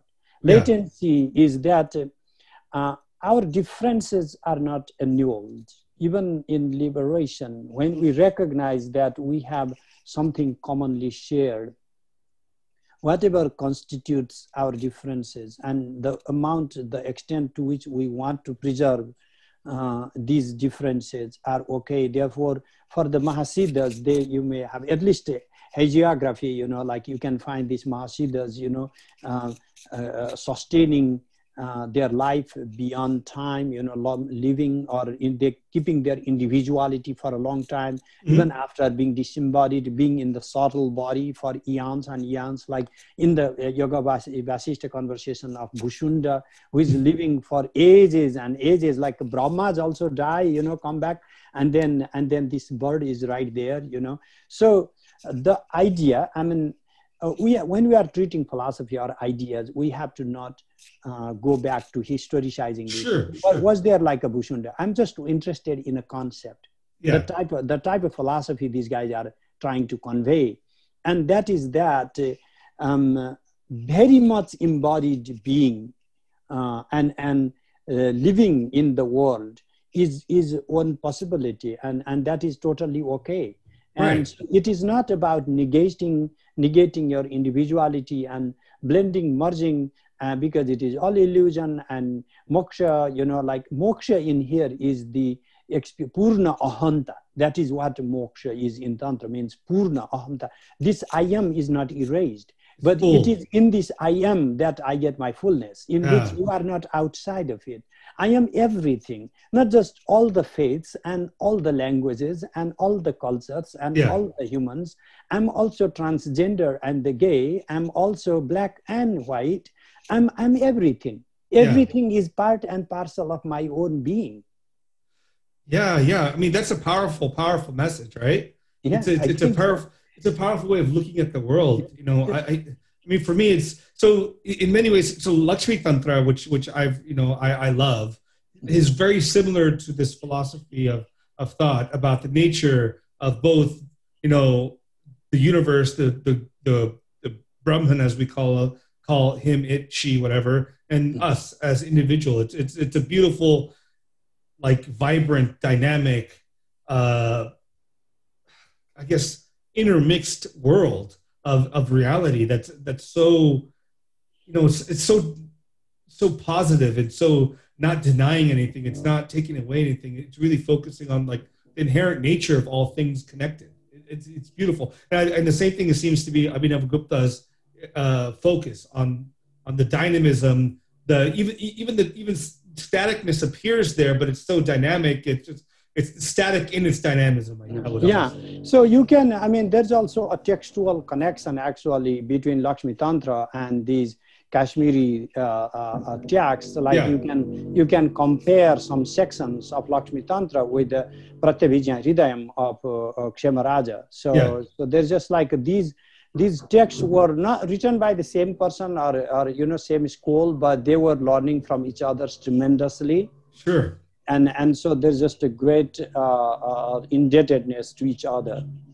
Yeah i mean so with this dynamic philosophy of of abhinavagupta why do you not think that that tantra hasn't taken seed like advaita of shankara has? Because it, there's so much more world affirming so much more world engaging than shankara's philosophy in many ways it seems like the perfect philosophy to bring people together in, in, in many different ideas and levels. So there are, there are like a couple of historical factors. Number one, um, it's a it's a matter of endowment, and mm-hmm. I know you are in business, you can understand that. And as soon as I talk of endowment, people start saying, "Okay, look at this pandit talking about money." Yeah. So what what pandits we are asked is we should just be selfless guys never even even eating food you know or just sleeping in the street yeah. so there is no endowment for uh, this type of thing what i mean is historically when kashmir collapsed you know uh-huh. right maybe 100 years after abhinav gupta's time so there was no kingship to actually sponsor the way of thinking that you could determine purely philosophical type uh, uh, type uh, agama type tantra Sure. And then and then these ideas took time and then mostly the the india after that is we are thinking in a very different way the political. I don't want to go into into political issues but you know Yeah. very well of the turmoil after islam came to india and then the some of the institutions that were strong did survive. Some of the mm-hmm. institutions that they some of the other thoughts that didn't have their own institutional support could not survive and even think of the buddhism for example could not survive in india after that Yeah. uh, because there's no real buddhist writing that continues after like a 12th century in india Right. in any meaningful way so uh, that abhinav gupta comes right around the time when after they're just like mostly um, this new type of thinking uh, Right. we, uh, do not get any sponsorship and if you already had support and then in the modern time uh, it's being difficult to cross over the stereotypes. Also in india myself as i told you hmm uh, when i went back to nepal i i had to cry. I wept. I've slept under the stars. I have um, and you know like i had to do all kinds of uh, uh, you know campaigns just to start the department for tantric studies because because the university rejected. And Wow. one thing one thing i remember actually i jokingly told this uh, rector then he unfortunately passed like few months back but this guy who was a rector when i was trying to get the department started and when even he could not stop uh, uh, from happening and in his reluctance he told me do not come asking me for a lab with liquor and prostitutes on it. My gosh yes so i i kind of jokingly reminded of him of his dialogue just a year back when i was in nepal and and you know you told me this uh, 25 30 years ago and he just laughed so so people are the um, you know like uh, orthodox uh, you know we are we are also uh, the it's a it's an idea of either modern generation picking up liberating Yeah. from all these uh, uh, hegemonies uh, our own type also and Yeah. and and then uh, and then being able to adjust to some some of these new new categories new ideas and then the west i mean why should the west worry much about how to revive indian ways of thinking you know Right, right. So, I mean, it's interesting because, like, you bring that up. It's one of the things I I have read when I started reading, like, you know, philosophy or Indian philosophy, like 20, 20 some years ago, was a lot of the writers back then when they would write about like why someone like Nimbarka or Vallabhacharya would come around. One of the things they would say is they looked around their society and saw tantric practices taking hold, and they were rejecting these movements. Um, and I thought it was just so funny because for me, like once I mean, at that time I was like, oh wow, tantra must be really something else. But then when Yeah. you go more into each of these different people's philosophies, so much of it is based on some form of tantra, right? Yeah, like of course yeah so there's this vaishnava agamas you know like uh, Yeah. um, um, Satwata Samhita, you know, then, Buddha Samhita, yeah. Sanatana and Ahirbudhnya Samhita, and the, Yeah. a lot of Pancharatra agamas, the whole way, particularly Ramanuja's thinking, grounded through and through, and uh, Pancharatra uh, agamas, and the Bhagavata thinking itself, his Bhagavatas were maybe one of the original Pancharatras with ras and everything happening, Yeah. and then uh, and then they were most likely the original Kaulas, you know. Uh, and even in Kashmir, we find like uh, people like Vamana who were Vaishnava and are writing on Tantra in, in very philosophical manner. yeah, Uh, so this is this is what we find is uh, uh, um, Tantra is not just Shaivite. no, Tantra and yeah, Tantra is not just Advaita either, because there are some Dvaita uh, uh, agamas, some Dvaita Advaita agamas, and some purely Advaita agamas, some Bhairava agamas, some Shaiva agamas, some Ganapatya, like Ganapati agamas, some Saura, Surya worshipping agamas. So yeah, let me tell you, where do you get all the um, um, uh, uh, temple structures like a uh, Agamas. for- Vaikhanasa. yeah in the in the Maya Mata, you know all the agamas about the iconography all the description of how to make the statues and everything where do you get that in the Oh. agamas and then the ritual from daily worship to all the calendrical ritual for all the hindu temples every single hindu temple okay i'm not Yeah. talking about there is no vedic temple for uh, hinduism at all in in a, a real sense Yeah. all the temples have some agama and we are mixing the vedas like we are chanting vedas and all but the basis for every single temple every single hindu temple is agama Yeah. and we are not you know engaging this thing that is that is kind of you know that kind of makes me a little bit uh, emotional here you know because Yeah. i struggle even after coming to america mukunda i struggle my friend glen hayes and i started this uh, uh, tantra group inside american academy of religion and i chaired the group for about six years and i left later because my friends are working on it. Fine the group is running very well. So we also do society of tantric studies and and you know the, to refine uh, scholarship. I have edited uh, three times i and glen guest edited uh, a, a journal religion for tantra issues. And uh, at least what we are trying to do not about like you know give a mantra so this guy can get some magical power. Not not like that but actually try to make sense of it.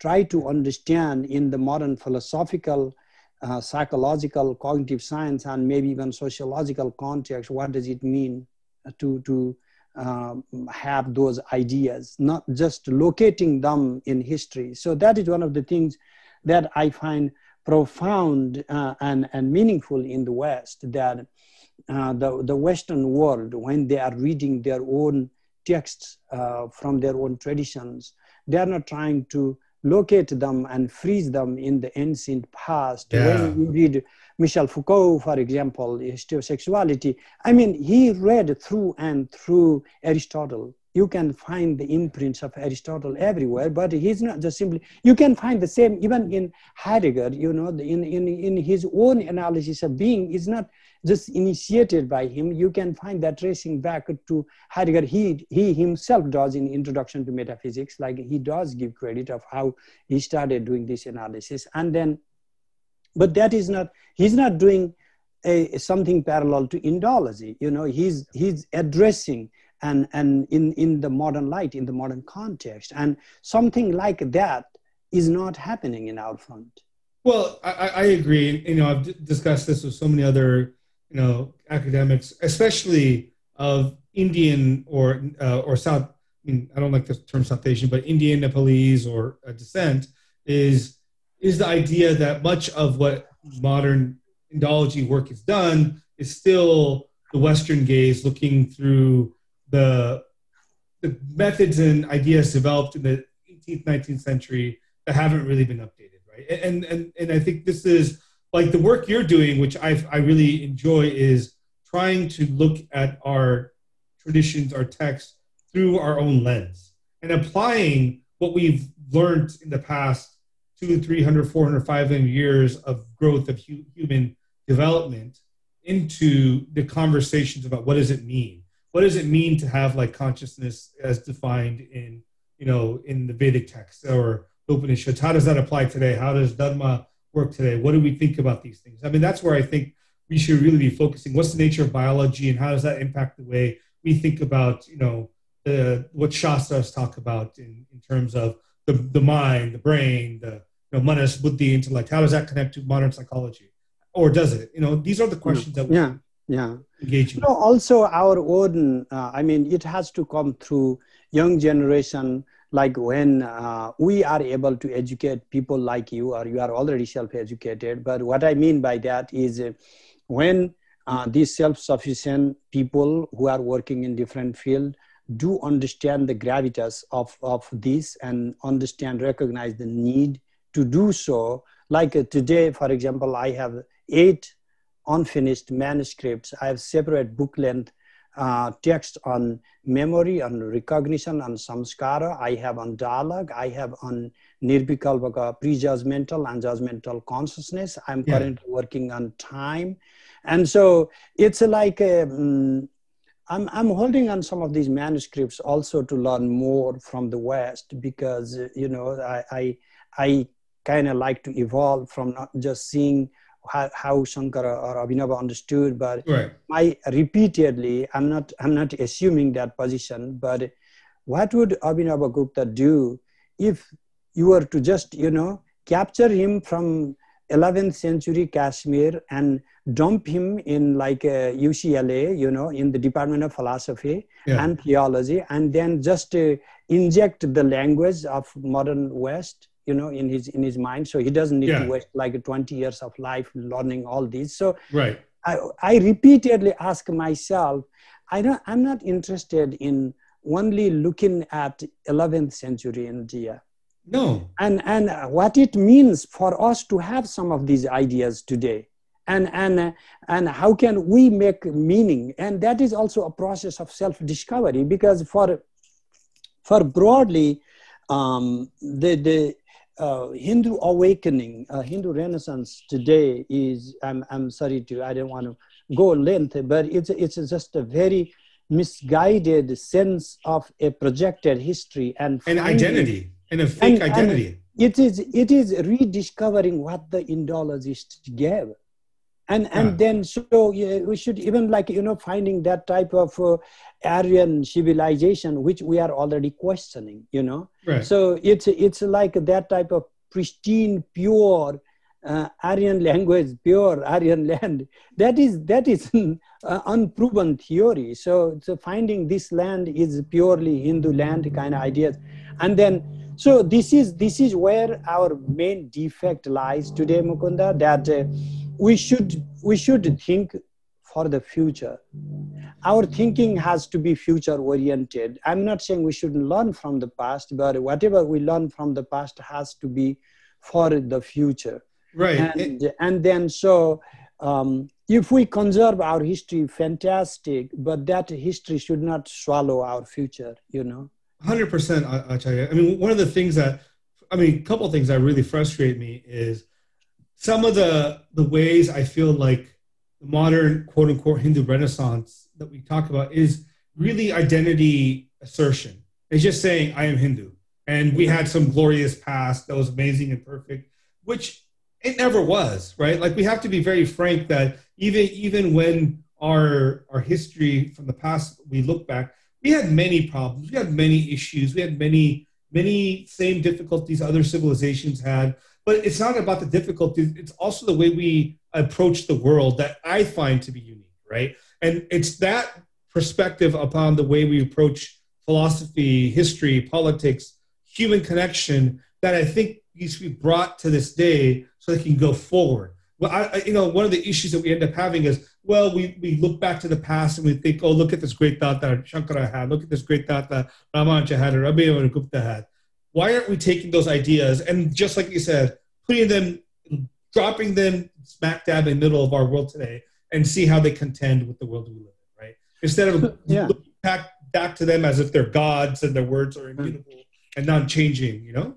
so if if commentarial writing more or less ended in 14th century we are lacking another 600 years of commentarial writing and one of the ways would be what would what would shankara do ramanuja do if he was like he knew all the disciplines of his time Sure. he, he didn't just read some Vaishnava agamas and chanted Hare Rama, Hare Rama, and then, you know, that is not what he was, you know. Like uh, read Vyasatirtha, read Jayatirtha, you know, Yeah. like uh, these these from the Madhva uh, and, and the Ramanuja traditions, all the later philosophers, they're like prominent logicians, you know. Yeah. They were grounding every single point on the basis of logic. And so, what would they do today? You know, they would not just recite the books from the past and then ignore the arguments from the present. I, I agree. I agree. I mean, like like one of the things that a lot of these, uh, you know, when you read any of these commentaries, you know, these, uh, you're I'm blown away by how rigorous their logic is, right? Like in, some ways, it even puts the logic of many of the medieval Western thinkers in the West to shame. Because one of the first things, like you know, like like Rama just says, is like you can prove or disprove Brahman on using logic alone. So logic doesn't matter here. And you know, and so he he, he gives he says the only way we can know is we have to take this as assumption based on the Vedas. I mean, and he goes through a logical reasoning for why even the Vedas, if they say fire is cold or whatever, yeah, yeah. it's it, it, it, it, you should be discarded, right? I mean, it, it's not as if like these they understood these things to be sacrosanct. They, they're very they're very ability to give spheres of authority for each text and how they even through you know epistemology, pramana, prameya, all that to even figure out whether a text should be even thought of as being an authority or not and why was so rigorously argued. So, uh, you starting from Nyaya, Mukunda, Yeah. like all the Shastras, disciplines have accepted Shabda, Yeah. you know, testimony as a pramana. But first of all, before even, because Vedas are Shabda. So, Yeah. w- without engaging what amounts to veridical knowledge Yeah. and how it is derived, they do not just jump into because it is in the Vedas, but what amounts to veridicality Yeah. that is where the shastras begin and so therefore can language can language reveal the truth can we know something sorry i i had to fix the cord power it's Oh no no no problem. so my my power is off in the computer it will crash otherwise so um, the the same now now uh, uh, going back to um, uh, uh, rethinking uh, some of these masters yeah. um, they may not have addressed on every discipline, every branch. For example, we may not get like a first-hand microbiology, No. but but look at the way I am deeply inspired by the works that Mind and Life Institute people are doing. That Dalai Lama invites top-notch hmm. scientists and cognitive scientists and philosophers and psychoanalysts, you know, like Francisco Varela, Evan Thompson, like this to name a few, and then, but they do not just are another separate tribe. They work alongside the lamas who have meditated for a long time. They are sitting together, and then there are these philosophers like John Dunne, and you know, like all these top-notch philosophers working on Buddhist philosophy, and they are collaborating, working together. And then some of these neat ideas, like uh, autopoiesis, you know, some of these ideas came in this conversation, uh, and some some concepts have been like uh, accepted by modern biology, the system biology, for example, many categories within that. Uh, so why could not we do something like that? I have no objection to you know doing. I do prayers, you know, I do devotions and all that, but why do we make that faith is the fundamental category of defining ourselves and not rationality? Not, not like uh, deriving from how we have preserved this. Like uh, when you go to um, Vedas, like if you trace Vedas as your final authority, and and the, what do Vedas mandate? Vedas mandate rituals, um, uh, Mukunda. And then what happens in the ritual? Let's go back, starting from Shunashepa to all the Yagyavalkya's conversations. So there is a Vako Vakya, there is the dialogue. Dialogue. Yeah.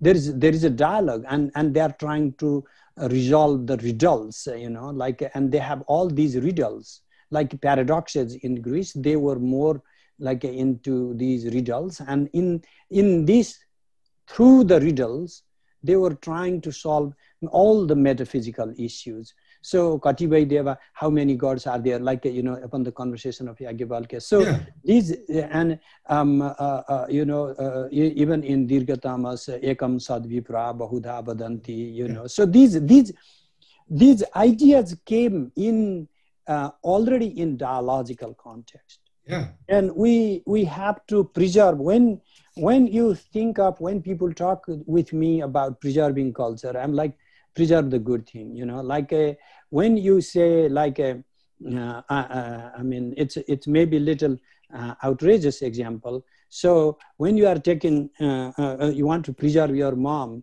you take her to hospital and not to taxidermist you know like Yeah. to, to you know so the way i think what we are trying to preserve is we are taking our dying cultural civilizational mother to some taxidermist, you know, who are going to We'll freeze her in time. exactly.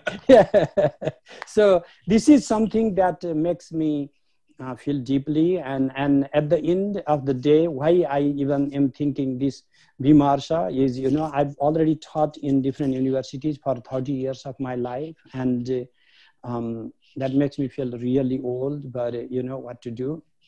It- it- it's, Uh, but but knowing the limitations of the modern universities, I am talking with my gurus. Some of the modern professors in Sampurnananda are my classmates when Yeah. I was there.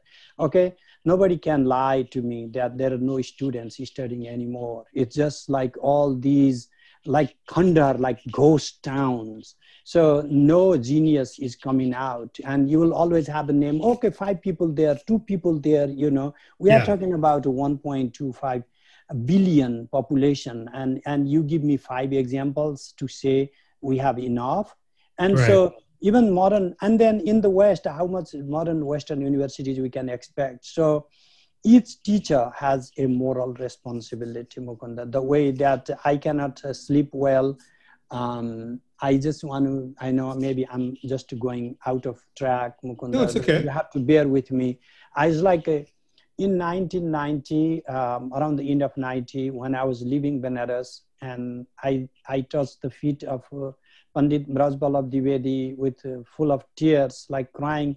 I said, Guruji, I have nothing to give you as Guru Dakshina? Yeah. What can I offer to you?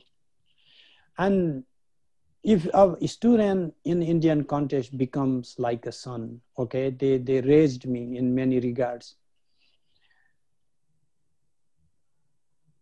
What Brajvallabhji does is like he himself has tears I've never seen in my life. Yeah. He himself had tears and says, Kashi Thaneshwar Panditya Parampara mar rahi hai. तुम इसकी रक्षा करो The Pandit tradition is dying in Kashi. This will be a Guru Dakshina to preserve this. Okay? So we all have some obligations. My obligation from my father when I got the job in in Kathmandu in in the university, and I shared my, you know, the appointment letter with my father. My Yeah. father wrapped it up and tore it and tossed it out, and he said, like, "What will happen to Gurukula?" He was not happy. He was offended that I was not going to continue something, and he saw that in times are coming because nobody wants to do nobody wants to conserve these ideas that they they thought of great value. And not he was not worried about who does the ritual. He was not worried about who will be the priest. These are these are again we are we are reducing the entire civilizational thinking into shaking the bells and blowing Yeah. the tongues you know. So who will do the thinking? That is that is that is what uh, was hurting him even in a village you know that was what was hurting him that will continue this line of thought. Yeah. and and that even the same thing i mean has that changed after being in america? No i mean i've i've learned a lot and i i do not think the way i used to think. I do not write the way i used to write. I used to write in sanskrit and i've not written in sanskrit for a long time. Uh, but but at the same time the the core of my being is still the same. And Yeah. i still run like i i go back to teach you know like uh, in in summers and not just to go to teach. I study with my teachers even today you know. I'm i mean very few of them are left because most of my teachers have already crossed over. But um, but even now i am deeply connected to my teachers and and and some of my i'm just running running a workshop for training uh, for a new research in Kathmandu. I'm, I'm going to do that through Zoom next week. And so it's like, uh, and I did that um, a week ago and a week ago too. It's like uh, I, I am giving the best I can as a teacher, and that is all I can do. And are you doing the best you can? Uh, not as a teacher, but whatever your discipline. I'm not asking you, Mukunda. Sure, you, are sure. doing, I mean, you have shared a lot and time. You have given so much of time where you could have made a lot of money. And I mean, bluntly put, but but that is the question for uh, the people who say we have to preserve or conserve or all. You know, like uh, when when people because it's not about lip service. It's not about saying for the because it feels good. You know Yeah. It is about the need uh, of a time uh, because yes time is right some of these ideas can be revived and can be relevant. Not the way they were then. Yeah, you have to change. It's not about the ghost, you know. It's not digging out the corpse and putting life back. but you know, it's it's because the same way, same ideas don't work. But like a, refining these ideas and and um, l- allow them to breathe again. You know, give them Right. life back. Right, right, and, and I agree with you. Uh, you know, I think that's a beautiful thing you just said, and it's a you know um, a great place to to get to our last section. You know, we've been talking for a long time, and you know, I love the message. Right, the idea is let's not live in the in the world of the dead. Let's live in the world of the living. Let's bring bring that that that that civilization, those ideas that are on life support. Don't already throw it towards you know uh, be made into a, a, a stuffed animal. Let's revive Yeah. it and, and make it part of Yeah. the way we think about the world, right? Because Yeah. I will, I will, I will say this. You know, like despite me studying all these other religions and ideas, the concept of the way we think about the Atma and Brahman, I cannot find anywhere else. It just the the, the nature of trans. I mean, everyone's most other religions tend to focus on identity that persists through life into into death, right? Whether you're you're Christian in, in life, you're somehow still Christian in death, and and you're in heaven. Your personality persists, who you are persists. Same with in many ways, but in our in our tradition, it's about rising above our our identity, becoming more than our limited identity of who we are as Mukunda, as a human being, as you know, a, a father or a friend or or cousin or relationship. It's about becoming the greatest self that we already are, which Yeah. is the consciousness, right? The the the, the, the greatest denominator, not the least common, the greatest denominator. And I think Yeah. this this tradition, these traditions give you give us that. Now, Yeah. how do we take that and bring it back into our world? And I think that's what that is what the great work you're doing um, in in the various ways you're writing and talking and lecturing and thinking about these things. You know, so from that, you know, like you and all the other acharyas and professors and teachers out there who are trying to bring that to our world instead of just saying I'm Hindu. Look how great my civilization is, and don't talk about us. Like you're doing the work, you're putting the time because this is effort. This nothing Yeah. comes easy, Yeah. right? Yeah. And so thank you for that. Um, and so, do you have any last things that you want to to say about that, or do you have anything you want to plug, like talk about your foundation, or do you want to talk about? Uh, so the the thing mukunda i really want to say as a last word is Yeah. um, these concerns are not my concerns as someone coming from a particular place mhm, these concerns are not even a hindu concern these concerns are a civilizational concern for the sake of humanity mm, we have come at the crossroad where some ideas have been experimented and all the juices it can produce have, have been squeezed out. Mhm, and we are we have to be willing to explore different ways of thinking. And there are so many other philosophers whose ways have not been explored it is for the sake of humanity. Yes i bring some expertise. We all bring different expertise. But, and then i might sometimes may appear exaggerating and then the society should toss those ideas if they are tested and proven to be just i'm, I'm trying to bring a particular thing mm, to sell in the market because the world is a marketplace of ideas. But the marketplace should be played, played you know in, on the basis of equality equal opportunity and there is no opportunity for us to introduce uh, with our ideas. And and this bimarsa mukunda would not be a bimarsa without personally speaking mukunda raghavan's help you know like we are just like you start the first class and falling apart and then you just like you just tapped in and then ran. But i didn't even have a chance to say like the conversation we are having after the whole conversation like what burns me inside? What keeps me awake during the night is Yeah. because it's number one these things are valuable for the sake of humanity. Mhm. and these things have the whole generational pundits like uh, we say abhinava gupta now where do you go to study abhinava gupta? You go to navjivan rastogi.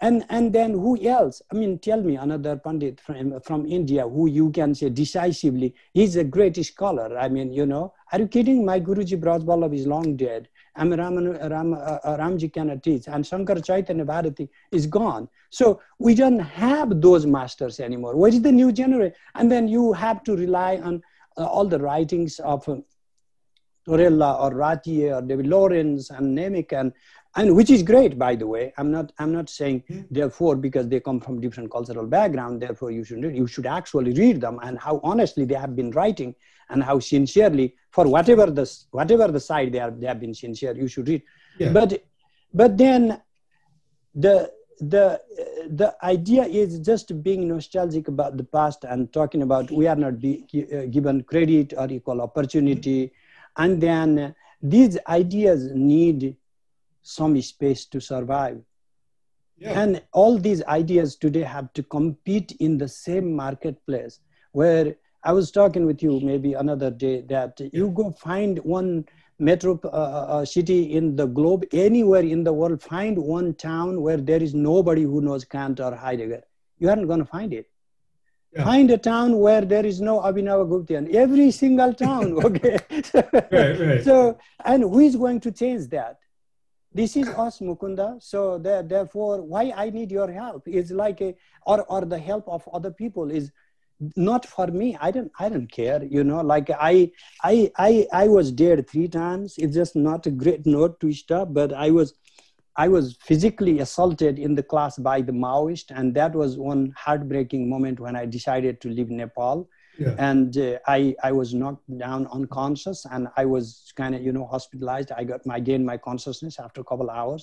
They wanted to kill me after even after that. I was like uh, now my wife is the witness, but this event was in all the newspapers in Nepal because a professor was attacked in the classroom while teaching. You know, so it's like uh, you can I can just go back and expect from Nepal, which is now run by the same Maoist, okay, and then say, oh, civilization is in crisis. They just want to kill people like me. So and and, Yeah. and my friend, I'm I'm I'm one of the fortunate ones because I'm living here thinking my classmate and later my colleague uh, Mukti Adhikari, he was a principal in a village campus. He was hanged upside down and then shot by the Maoist. He died on the spot, and all the students and teachers were, if you read Sanskrit, this is what we'll do to you. Right. Okay? Yeah, that's crazy.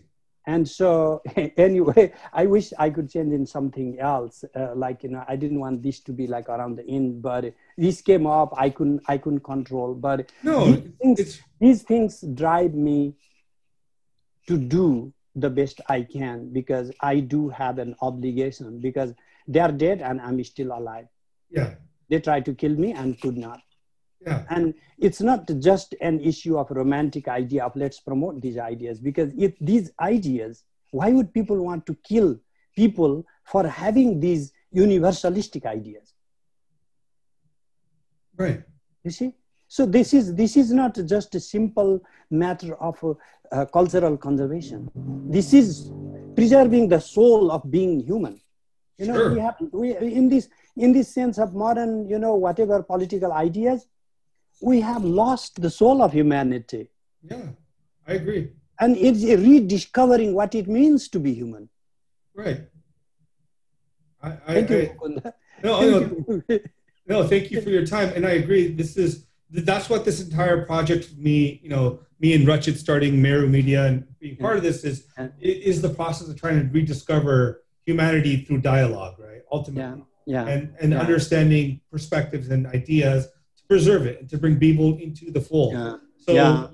Thank you I so must much. thank Yeah. my brother Rakshit. Okay, Yeah. I mentioned you so many times, and I wouldn't even have met you without Rakshit. That's okay? right. So, Yeah, so yeah. I don't want Rakshit to ever feel. I don't know if you will listen to this, but Rakshit, you are in my heart all the time. well, well, thank you, Acharya, and I appreciate your time. Um, and so this is a, a, a great conversation. We covered a lot. Uh, hopefully, you can join us again. If people want to reach us, yeah. if people want to reach you, how can they reach you if they want to reach out to you? I'm I'm all everywhere. You can just type my name, you know. Like it's, it's I'm not a hidden person. It's just like they can send send a message on Facebook or email me, you know. It's any yeah. many or just contact you and then you can bug me. I can do that too. all right. Well, well, thank you, Acharya. I appreciate your time. Thank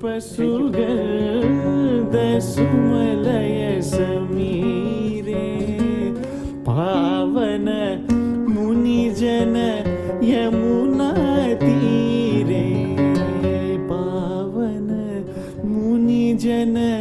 यमुनाति रे गायति वनमा